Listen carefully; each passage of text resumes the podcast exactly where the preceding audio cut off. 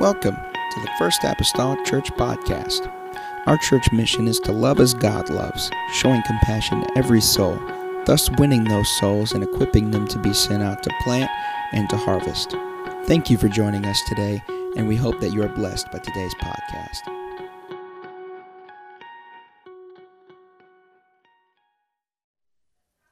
Amen. Gotta, gotta have the nourishment. Romans 14 and verse number 22. If you're there, say amen. amen. It says, Hast thou faith? Or do you have faith? Have it to thyself before God. Happy is he that condemneth not himself in that thing which he alloweth. I want to teach for a few minutes this evening, and I am not, uh, I am not racing the clock to 8:30. All right, uh, or I'm not dragging the clock to 8:30. I guess I should say. I'm on the floor a little early.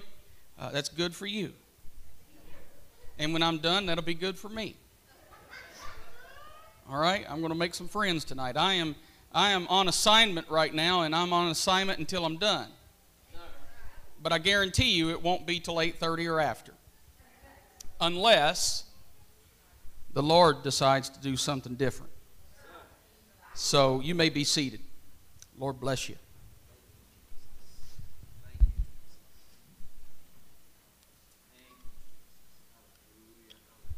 I want to I want to teach for a little bit tonight on this subject. Things to allow in your relationships.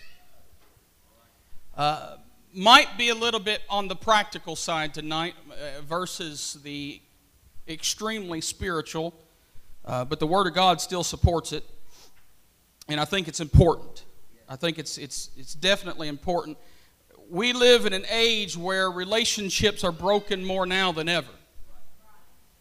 Uh, I, I, heard recently, I, have honestly, I, I, admit I've not had an opportunity to really uh, vet this statistic for complete accuracy, but I heard recently that uh, the divorce rate was climbing high into the mid 60 percentile now and is, has gone above the halfway mark.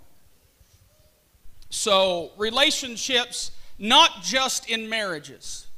Um, Bishop, I was, I was studying through some notes and I've, I've gleaned this evening from a, a series that I taught in 1999. It's been a day or two ago. Uh, a marriage Bible study, and uh, for, for several weeks and sessions uh, in, uh, in the second church. And we just had a wonderful time. There, there's still days I still think about that, Brother Freddie. Uh, we had a good group, good crowd, and we, we enjoyed ourselves. Uh, but I, am gearing this tonight more uh, not just to marriages, but to our living standards as people, uh, our relationships, our friends, uh, as well as our marriage and our home.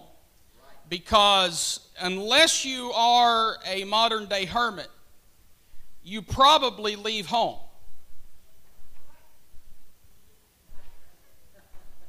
I know Brother Don does. There's a certain number of hours in the day I know where to find him. And he's sipping his coffee at the cafe, the Golden Arch Cafe. So he leaves home and he's socializing with some people. So it's important that we understand a few fundamentals on how to compose our socializing. Because we're not like everybody else. Amen. Let, let me rephrase that statement. We're not supposed to be like everybody else. There is supposed to be a very distinct and specific difference in us. According to Romans 14 and 22, that difference is that a man is happy if those things he allows into his life do not condemn him. I've seen many people condemn themselves by their own actions. You don't have to condemn them, they do it for you.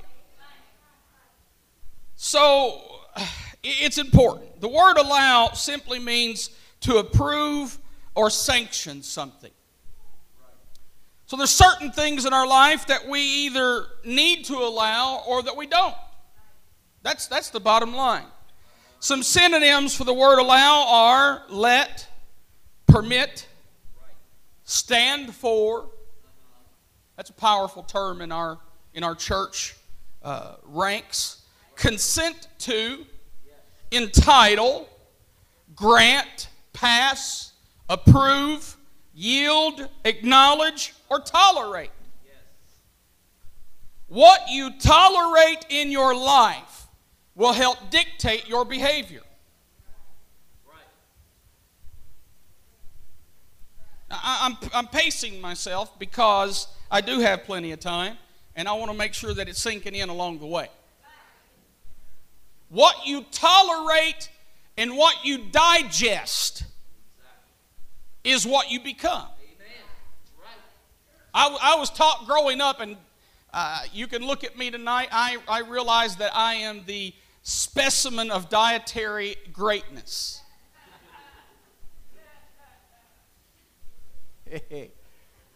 we've, we've got plenty laughing, and my wife's louder than all of them.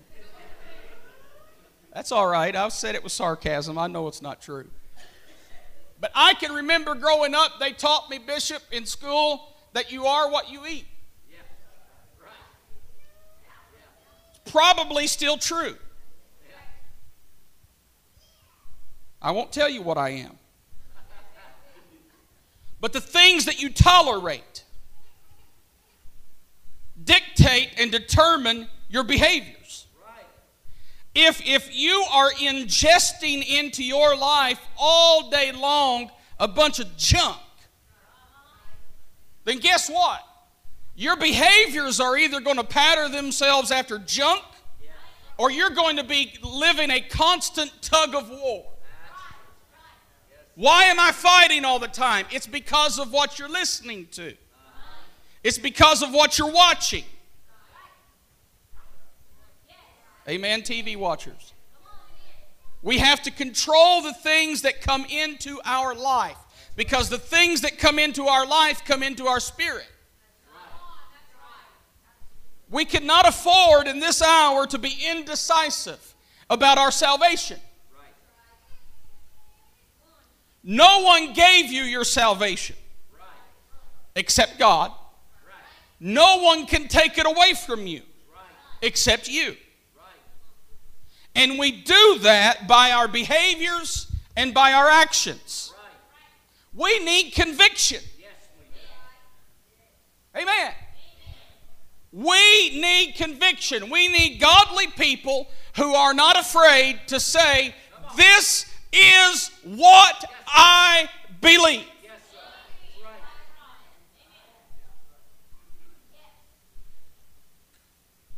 Instead of, it's what the church believes. If you don't know what this church believes, you need to find out. Amen. Our actions, both in the church and outside the church, should be consistent. The world is looking, they're looking for us to be a model pattern after Jesus Christ. And that's what his expectations are from us in our walk with him is that we grow. I'm not the same that I used to be. Ooh, thank the Lord. Some of you are saying, Thank the Lord. Thank you, Jesus. Y'all got spiritual real quick. I'm not the same I used to be. Why? Because I grow. If, if your baby's born, if, if how old's Lucas? It don't have to be exact. 15 months, she's going to split off the number of days and hours here in a minute. 15 months old.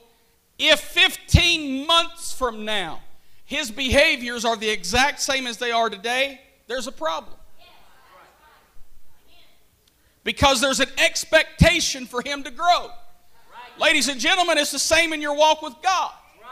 If you're behaving the same today as you were the day you were baptized, somebody's not growing.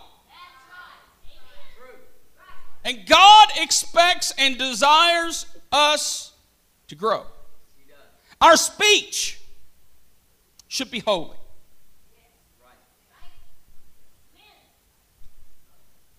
Our speech should be clear.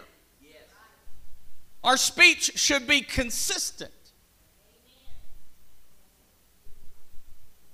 I, I, would say that our speech should be the same in the church as it is outside the church. But some people say things inside the church that they shouldn't say.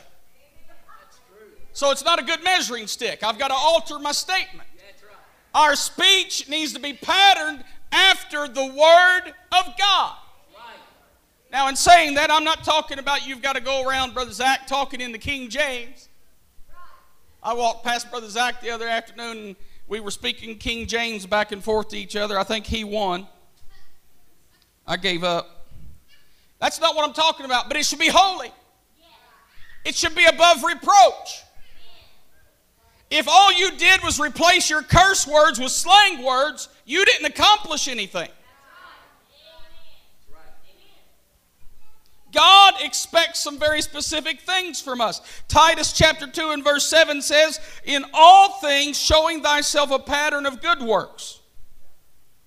In doctrine, showing uncorruptness, gravity, sincerity, sound speech, that cannot be condemned. Let me, I want to pose a question to you this evening.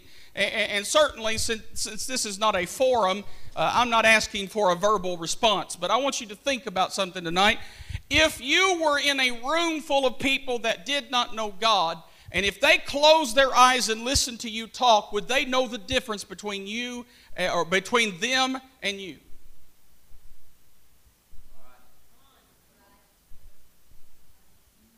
There should be a different sound because he said sound speech that cannot be condemned. If we sound like the world, then our heart is indifferent. It, it, it's self condemnation. That he that is of the contrary part may be ashamed, having no evil thing to say of you. We are supposed to be a model example of Jesus Christ. I, I, I told Pastor a couple of nights ago, uh, I was bragging on Brother Zach. Brother Zach, you can close your ears. I don't want you to get the big head and trip and fall and make a mistake. But I was, I was bragging on Brother Zach uh, because he works at the same place I work. Uh, I told him when he made his application, you get your job on your own, you lose your job on your own. No favors because we go to church together. And he has done absolutely that over the last two plus years that he's been there. And he has developed within him, his relationships there, a very good and positive image as an employee and as a person. I have people, not just by my observation, but I have employees coming to me saying, you know what, I think an awful lot of Zach McGee. You know what, I like him because he cares about what he's doing and doing it right. Apostolics should be model employees.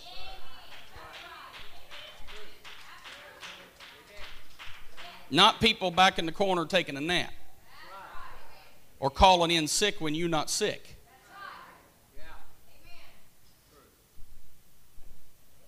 So, my, my compliments, Brother Zach. I'm, I'm proud of you because that's what we need to be hearing. Is he perfect? No. See, I just deflated the, the air out of your balloon. I, I'm sorry. Does he make mistakes? Yes. But you know what I love about it? When somebody calls him on something, his response is just as godly as it is when he got it right. I've not once ever seen him get red in the face and stomp off like a little girl.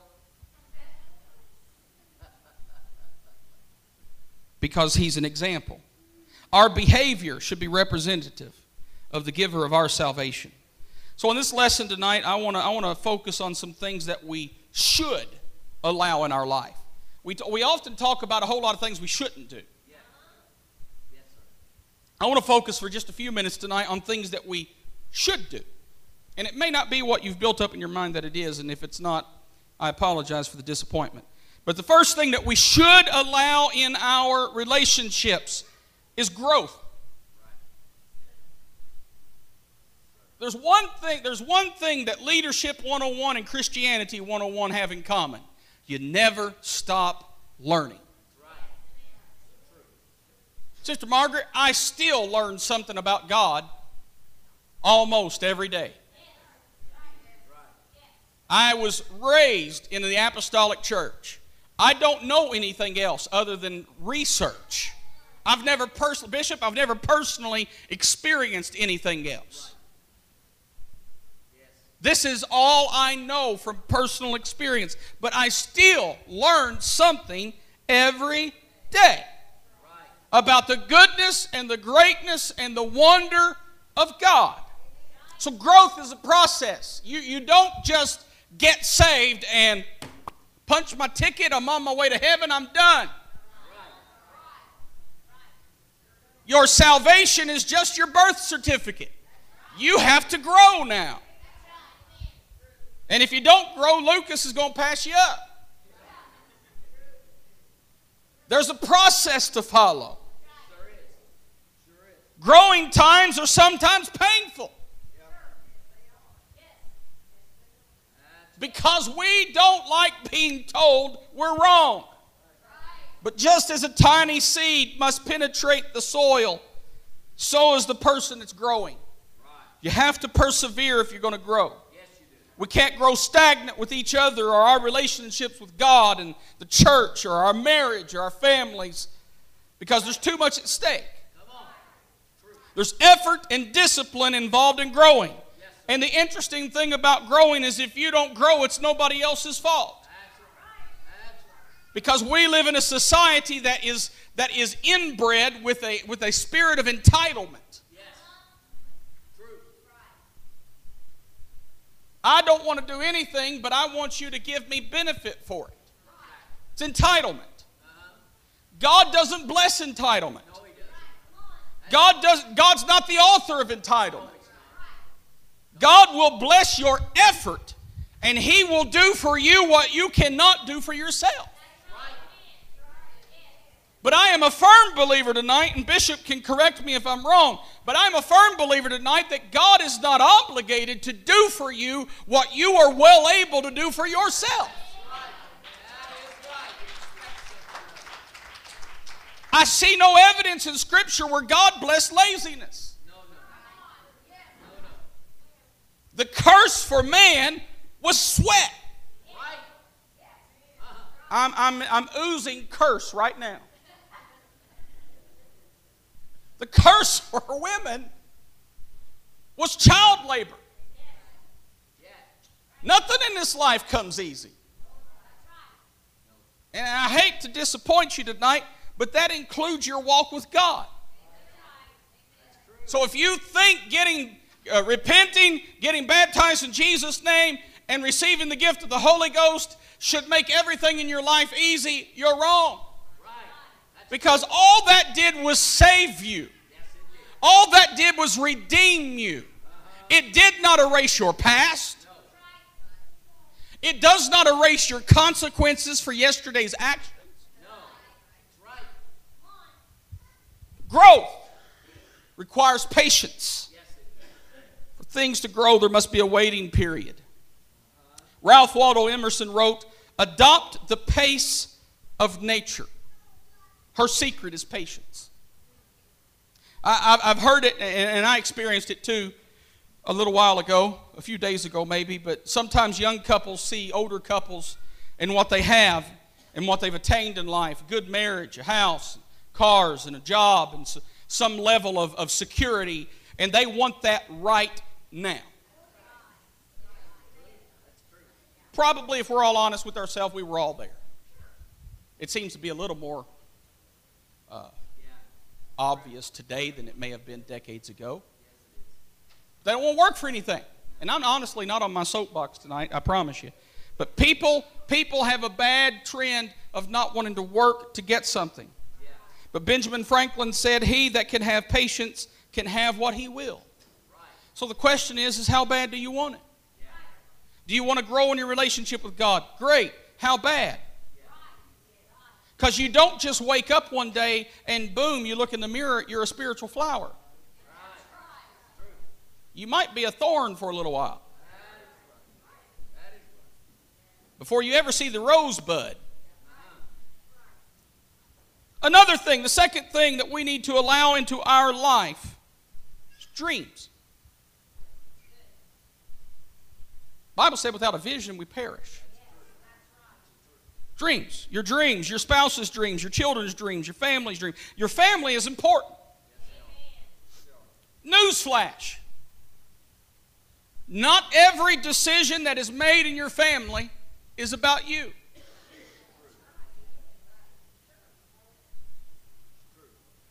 So, I, again, I want to ask you a question. I want, I want to provoke you to think tonight. I want to ask you when was the last time you asked someone in your family what they wanted to do and you did it.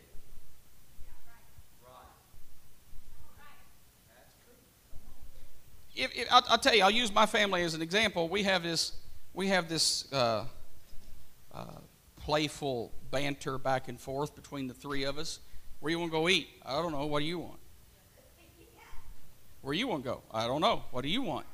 We're, we're so giving and caring, we can't make a decision.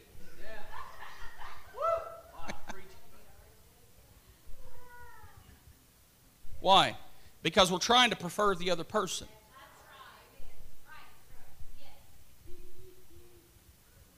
Ralph Waldo Emerson said, The profoundest thought or passion sleeps as in a mine until an equal mind and heart finds it and publishes it.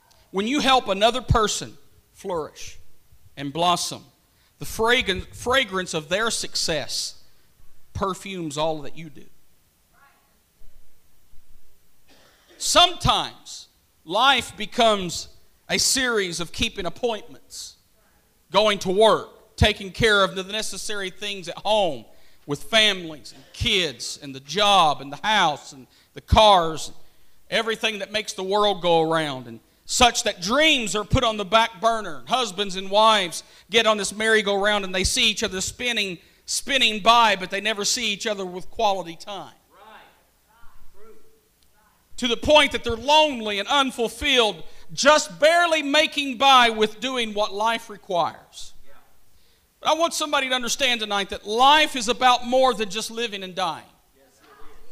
God's purpose for our lives and our marriages and our homes and our families and our dreams and our passions and ideas are that they are considered and fulfilled. Living for God should not take your dreams away. If living for God robs you of your dream, you've got the wrong dream. Fulfillment comes through contentment. And true contentment only comes through an active participatory relationship with God, through worship, through praise, through devotion. For the Bible declares that godliness with contentment is somebody Great gain. Thank you, Bishop. Godliness with contentment is great gain. Uh, it's obvious. Now, I'm, I'm going to use this as an example, and there's, there's nothing wrong if you've got the, the money and, and you, you can still feed your children and, and live life and meet life's necessities. If you want to buy a, a new couch every year, God bless you. If you want to recarpet your house once a year and repaint the walls once a year, more power to you. I think even if I had the money, I wouldn't have the energy. I know I wouldn't have the energy or the time. But if you want to do that, that's your prerogative. But I can tell you, some people do that type of stuff just because they have no contentment. They're, they're searching for happiness in areas to satisfy, and they, they can never find it. Uh, some people do that with cars. Now, I, I love cars. I find a car, I'll keep it.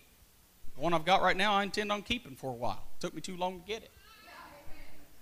Some people, they shop cars like other people change clothes. That's okay. More, I don't think that's a sin. But I think we also have to search our motive. I, I know there was a day that, that Bishop, well, he still likes to wheel and deal. The right, right mood strikes him, And if he can get the chairman of the board to sign off on it, he's going he's to will and deal something. But I can guarantee you in the process that it is not skewing his priorities. It's because of a love for something and a passion for something, not because he's not contented. How you know if you're content or not is can you do without it? Automobiles are cold steel. Houses are brick and wood. Clothes are cotton and wool. All of these things are dead objects. There's no life in them whatsoever. But yet much of our life is spent attaining them. While dreams that actually affect our life and our families and our marriages go untouched.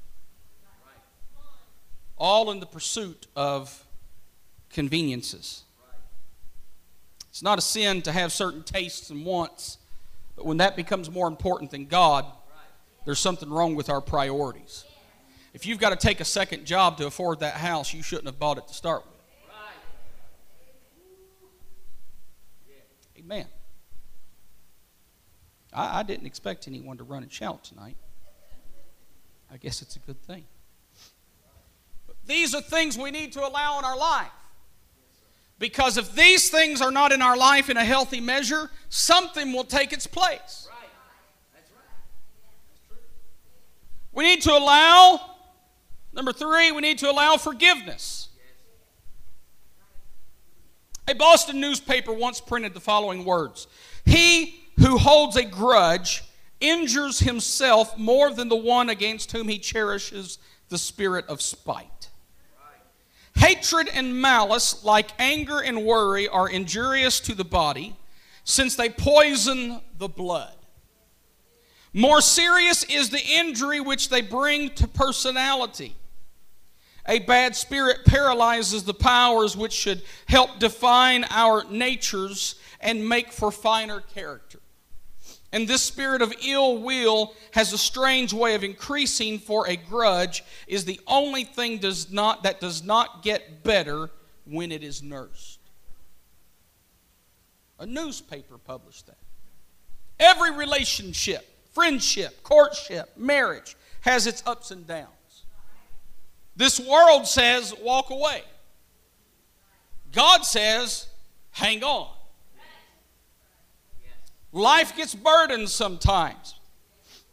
Henry Ward Beecher wrote, I can forgive, but I cannot forget, is a statement that is another way of saying, I will not forgive.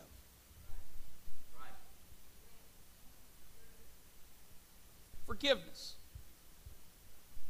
It's a touchy subject, it's a necessary one.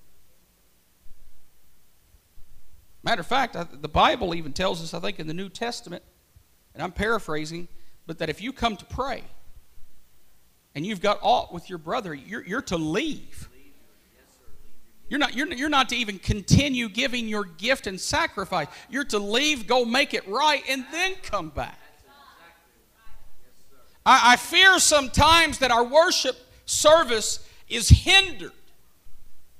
Not because God isn't real, but because what we're trying to bring into His presence.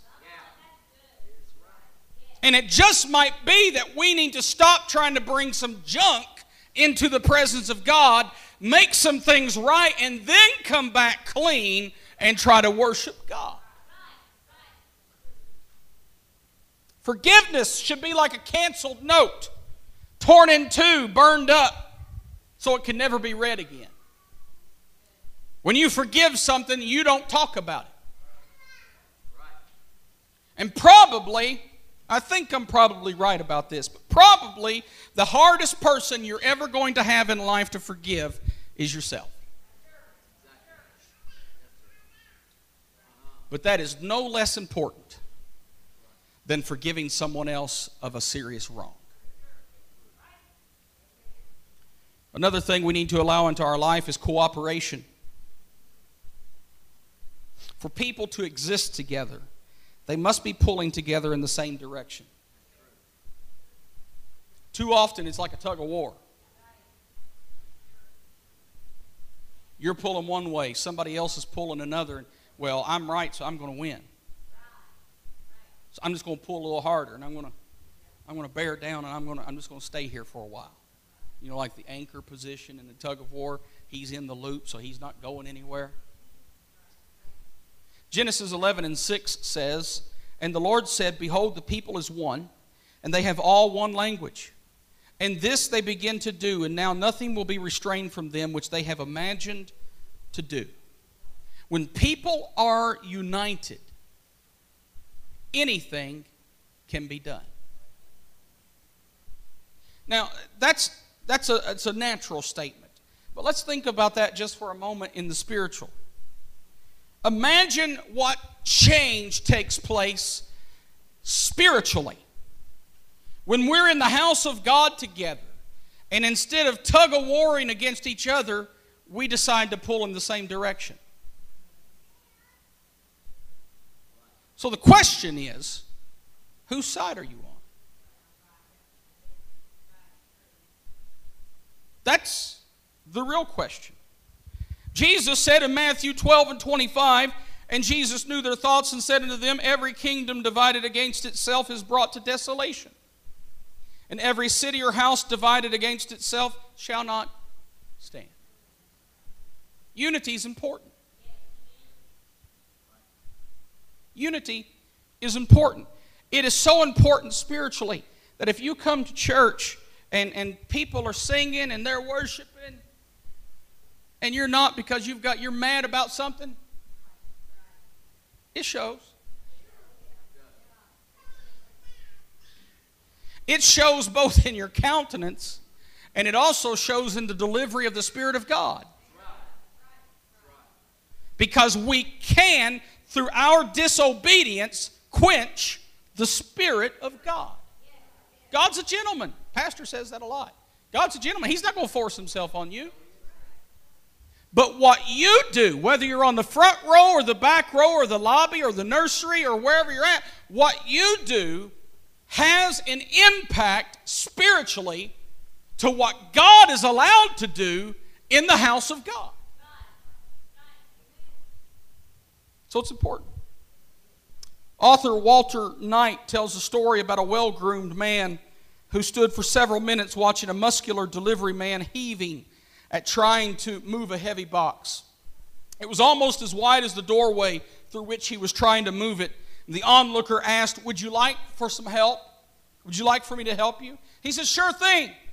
For two minutes, the two men on opposite ends of the box, they lifted and they pulled and they sweat and they grunted and they yelled and they, they did everything they could do, but the box didn't move an inch. Finally, the volunteer helper straightened up and he said, Whew, I just don't think we're ever going to get it out. And the delivery man said, Get it out? What's wrong with you? I'm trying to get it in.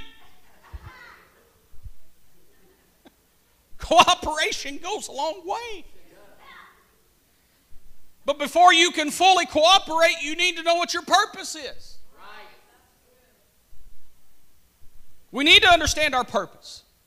My purpose, first and foremost, is to worship. You can never underestimate praising the name of Jesus. Your battles will be won in worship. Your victories will come by faith in worship. So it's important. Lastly, we must allow faith. It's important. It's important for many reasons, but faith needs to dominate our life and our home. There is no room for disbelief and doubt in the child of God's life. Now, I'm, I'm not saying that you are lost if you have disbelief and doubt. I'm just saying that that's not God's intention. And there's no room for it. We need to get rid of it. Faith. A medical doctor once stated the following words He said, Religious attitudes of mind help keep men's bodies healthy. Attitudes such as love, faith, hope, unselfishness, forgiveness, tolerance, and a desire for justice and truth set the body at rest and strengthen it physically. Anti religious attitudes such as hate, envy, jealousy, guilt, vanity, malice, vindictiveness, and selfishness put a strain on the body and are conducive to the development of disease. So, you can't tell me that our attitude doesn't matter. You're not only affecting people around you, but you're affecting yourself. And that's not God's design for His people. For the Bible declares that the people who do know their God shall be strong and do exploits. I tell you tonight, this isn't in my notes, but I do not believe it is the will of God for His people to continually battle sickness. I just, I refuse to believe it, Bishop. I don't think it's His will. I don't think it's His purpose. Well, what's the answer? I, I don't pretend to know the answer, but I know what it's not, and it's not the will of God. So, not only does faith leave you feeling better physically, but it also affects your mental health. Hebrews 11:6 states that it is impossible to please God without faith. So if it's impossible to please God without faith, then it's impossible to please each other without faith. I'm, I'm, I'm closing. But don't, don't let, and I, I know, and I, I, say this transparently without sarcasm or malice, but there, there's a lot of stupid things that go on in this world. And, and that has a way of, of putting you, that has a way of making you callous after a while. It really does. But don't let other people's ignorance destroy your faith and support for other people.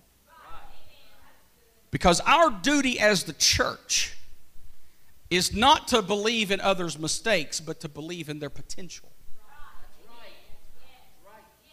The potential they have through God, which was the same thing somebody did for you. Somebody saw potential in me not because of what I was, as the old song says, but because of what I could be. And it's our duty as Christians to reciprocate that to somebody and invest in them Bible studies, teachings, devotions, prayer, and support. So we need to allow growth and dreams, and forgiveness, cooperation, and faith. When you cooperate, a whole lot of things get done. But the number one tool for cooperation is to lay aside our own personal agenda and say, okay, God, what, what do you need? I'll give you just a small, small, just a very small elementary example of that. Uh, a week or so ago, we had come up to the music at the close of, of a message I don't remember when it was. It may have been last Sunday. I'm not for sure. I, have slept since then, I hope. But I can recall Bishop, we was getting ready to, we was getting a song together and, and trying to find the, the mind of God for that altar service. And we had just picked a song. And I was getting ready to start playing it. And Pastor turns around and he says, I want to do this song. All right, now that may not mean anything to you. But I've been in environments where that's happened, and the piano player and the musicians and the singers, they may have done it, but you knew they didn't want to. And it completely wrecked the altar service. Forget about getting anybody saved because bad spirit just walked in the room. Because you can conquer devils, you can't conquer flesh.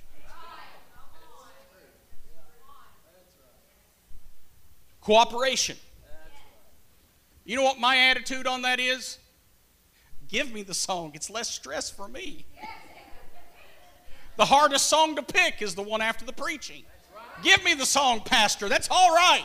I'll take it any day. And when you listen to this, I'm begging for it. Amen. Stand with me tonight. cooperation, faith, growth, dreams, forgiveness. It's not a comprehensive list, but a small sampling of things that if you allow them into your life, I guarantee you, if there's any one of these that you're not, you're not allowing into your life enough, I challenge you over the next 30 days. Make a change in your habits. If you've lost faith in humanity because of their stupidity and ignorance, I challenge you through prayer and worship to believe in someone. Whatever it is, whatever, whatever topic it is, I challenge you to make a change in your lifestyle over the next 30 days, and I dare you that it will help you. Why? Because happy is he whose actions do not condemn him. That's the will of God. Let's lift our hands one last time and ask the Lord to seal this word in our hearts as we leave. Thank you for listening. If you would like more information about our services and activities, you can find us on Facebook, Instagram, and Twitter with the username FACMC. Again, that's FACMC. Thank you and have a blessed day.